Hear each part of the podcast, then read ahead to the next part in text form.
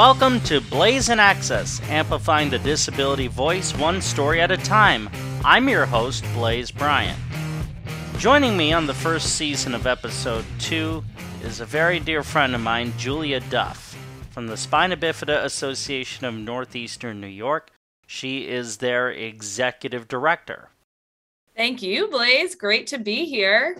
A lot happening at the Spina Bifida Association. Let's take it one by one here. The walk and roll is probably the most immediate thing, right? Exactly. So, in nine days, next Saturday, we are having our 12th annual walk and roll for Spina Bifida. What I'm most excited about is we haven't been able to have this event in person since 2019. So, it's been three years. And this is really our one event each year that celebrates the Spina Bifida community we invite people from across the state to get together and connect with each other. And that's really where the celebration comes in because people can network, they're empowered by each other. There's vendors who share information and resources that make people's lives with spina bifida just a little bit easier. And that is Saturday, May 14th. That's at Central Park in Schenectady. Yeah, so actually, um, something new we incorporated this year as well is we have some hotspot locations, which are other areas of New York State where Ooh. we see a large number of individuals and families living with spina bifida. So, like you mentioned, while we have been the Spina Bifida Association of Northeastern New York, uh, we have officially received approval to become the Spina Bifida Association of New York State. And as part of that, we want to expand our connections to consumers statewide. So on Saturday, May 14th, we have events in Poughkeepsie at the Walkway over the Hudson, Long Island at Eisenhower Park, and Schenectady, uh, Central Park in Schenectady. And they're all taking place at 10 a.m. Everything's happening at 10 a.m. in those three spots. Wow. Yeah, yeah, it's super exciting. Because I remember being there for the last in person one in 2019 at Central Park in Schenectady, and it was awesome. It was the first time I'd ever been there. It was a beautiful day for it. It was just a great day all around. Yeah, no, thanks. We love having you guys there. It's still going to be our biggest event in Schenectady because that is where we started. But just again, working on how can we make that feeling of being at the walk and roll, of being surrounded by people who get spina bifida, who are allies of the community, and getting them together to really celebrate all that's been achieved in the disability community in regards to access and inclusion, and having other agencies there to support that that message is really important and plays into the success of the day. One of the things that you and the team do really well is that perfect balance of celebrating yet still acknowledging progress has to be made. Yeah, there's so much progress that does need to be made. And that's what's nice about our organization is we have the flexibility to really recognize what the most pressing needs are. And we have no constraints on addressing them. There's no eligibility uh, for our services in regards to income, insurance, um, et cetera. And so we can help people navigate housing, employment, and transportation, insurance, all the areas where we see people with disabilities being excluded from, the stigma causing them to be discriminated in those areas, and just how, as a ableist society, it's been ingrained in these systems that were developed by people without disabilities, how these are now negatively impacting the people we serve, and what changes need to be made so that we as an organization can say, hey, you can call this agency and they're going to help you, not add more hoops to their day or, you know, barriers to break down, just trying to make it a little bit easier. Yes, because that's what we certainly aim to do. So, back to the walk and roll for a second. We're not out of COVID, as you know. Right. Numbers are kind of going back up again is there a virtual component for people who are not feeling super comfortable being out there and interacting with people face to face? Yes. This event is free and open to the public, which does pose a risk for a mass gathering. And so anyone can participate virtually. And what we do is encourage people to make it again an awareness sort of event for themselves where they can get outside walk and or roll however they choose to get around that day um, wear teal for spina bifida and just try and raise some awareness. Uh, most people don't know what spina bifida is so raising awareness at this event is also a key component for its success whether you're at the venue or in your neighborhood. Absolutely. And spina bifida is not one of those. Okay, spina bifida is spina bifida. There are several different forms of it, right? Yeah. So spina bifida is it's something that the more you honestly delve into, the more confusing it gets. It's really unique. It's the most common permanently disabling birth defect compatible with life. And what that means is people with spina bifida, it's not a death sentence. They can live and they can even thrive in their communities. Um, we see it all the time here. Um, that doesn't mean there aren't challenges and serious medical conditions associated with spina bifida that can result in loss of life. But sort of back to the question, um, there's multiple types. There's a hidden form that is occulta, which People might have minimal symptoms, but the most common form is myelomeningocele when there's an opening on the spine and nerves are exposed, and a fetus or a newborn is born with damage to the spinal cord. Mm. Wow. Okay. I just learned a bunch about spina bifida that I didn't know. Not that I would ever claim to be an expert in it. certainly eye opening, I guess, is the best way that I can put it if yeah. Go ahead. I'm sorry. No you're good. Yeah i was just going to say every person is impacted uniquely because it depends where the opening on the spine is what the size of the opening on the spine is what their in utero experience is like. So it's called a snowflake condition because no two people are impacted exactly alike.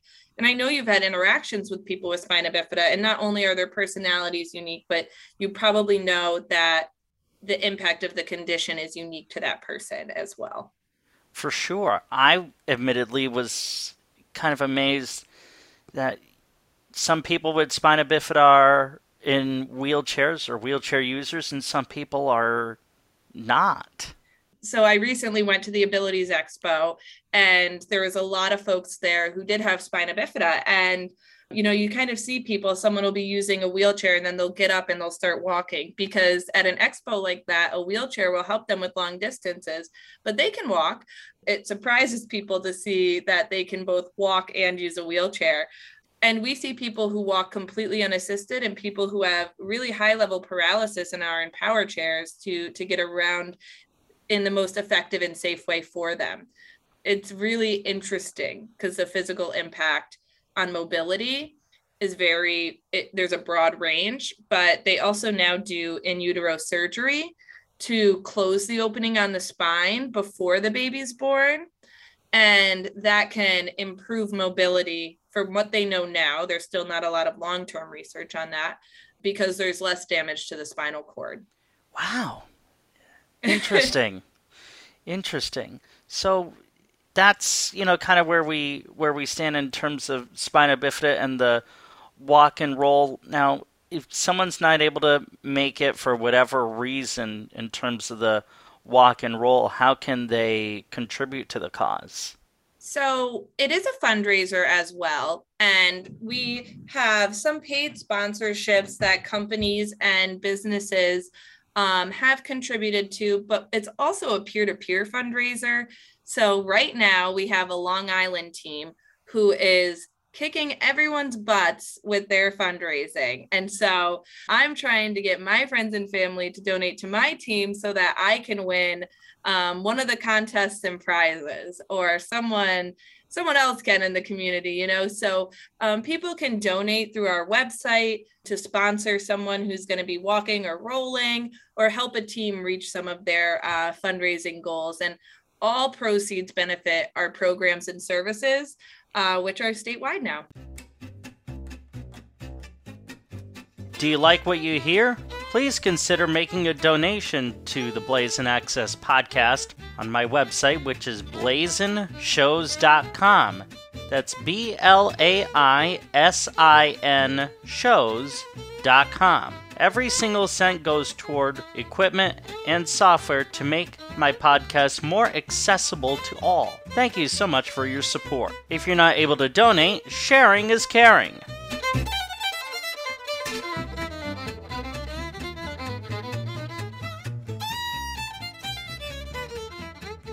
This is Blazin Access. I'm Blaze Bryant, speaking with Julia Duff, the executive director of the Spina Bifida Association of Northeastern New York. Let's talk about the statewide and kind of the growth that is unavoidably coming your way, which is certainly all good stuff. I love the way you put that. It's unavoidably coming our way. I, I, I keep like laughing to myself because I'm in this weird place of like, oh my god, these are all the dreams I had for the Spina Bifida Association, but also like, am I crazy because this is insane. um, so just this year, um, or in the past few years, we've been the sole affiliate chapter in our state for a very long time. We've been around almost 30 years. And there were other spina bifida chapters at one point that have dissolved. And so when you think about the thousands of individuals impacted by spina bifida um, in our state and one staff person, one agency who's solely dedicated to them, it, it was daunting and it was really outpacing what we could do as a, you know, capital region based agency we knew as an organization we needed to grow and expand, but we needed the foundation to do so. And so we recently we were included in the New York State budget, and that funding is for staff to do individual and family services oh, because wow. yeah that's where the need is um, we need someone who can focus on responding to referrals to distributing education to raising awareness about spina bifida and its actuality and not what you read online or assume about disability and to host programs that connect people raise awareness education and make a difference for all people with disabilities. So we knew that was really necessary. And once we got in the state budget, we immediately hired our social work intern at the time, and she had worked part time. She just recently moved on to a new position as she's graduating with her degree, uh, more aligned with her uh, social work goals. But just next Wednesday, we are onboarding two case managers. One is an adult with spina bifida who lives in New York City, and another is a parent of a teen who lives in Schenectady, New York. Um, or who will be working in Schenectady, New York, but lives in the capital region um, because of that state funding. And so once we were able to do that, we said the next thing we need to do is get our name changed. And so we requested approval from our National Spina Bifida Association, and they said absolutely. So we are changing to become the Spina Bifida Association of New York State.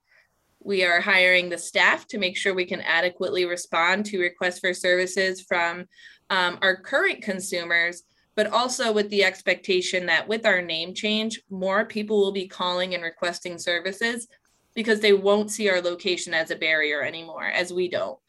We do also know that New York City just has a generally higher population. So having a staff person in that area was um, we were lucky to have someone apply, uh, especially as a consumer who has the personal and professional expertise to be available and make sure that we are equipped to respond to those needs. And, and we've treaded carefully. This has been a three year project that's really coming to fruition this summer um, when we move offices and, and have a little more space to host more interns, more staff, and provide more services. Absolutely. Julia Duff joining me here on the show. Now, in terms of services for people with spina bifida from your lens, how real is the issue of the demand not meeting the supply and that the demand for services is significantly outpacing the people who are able to provide them?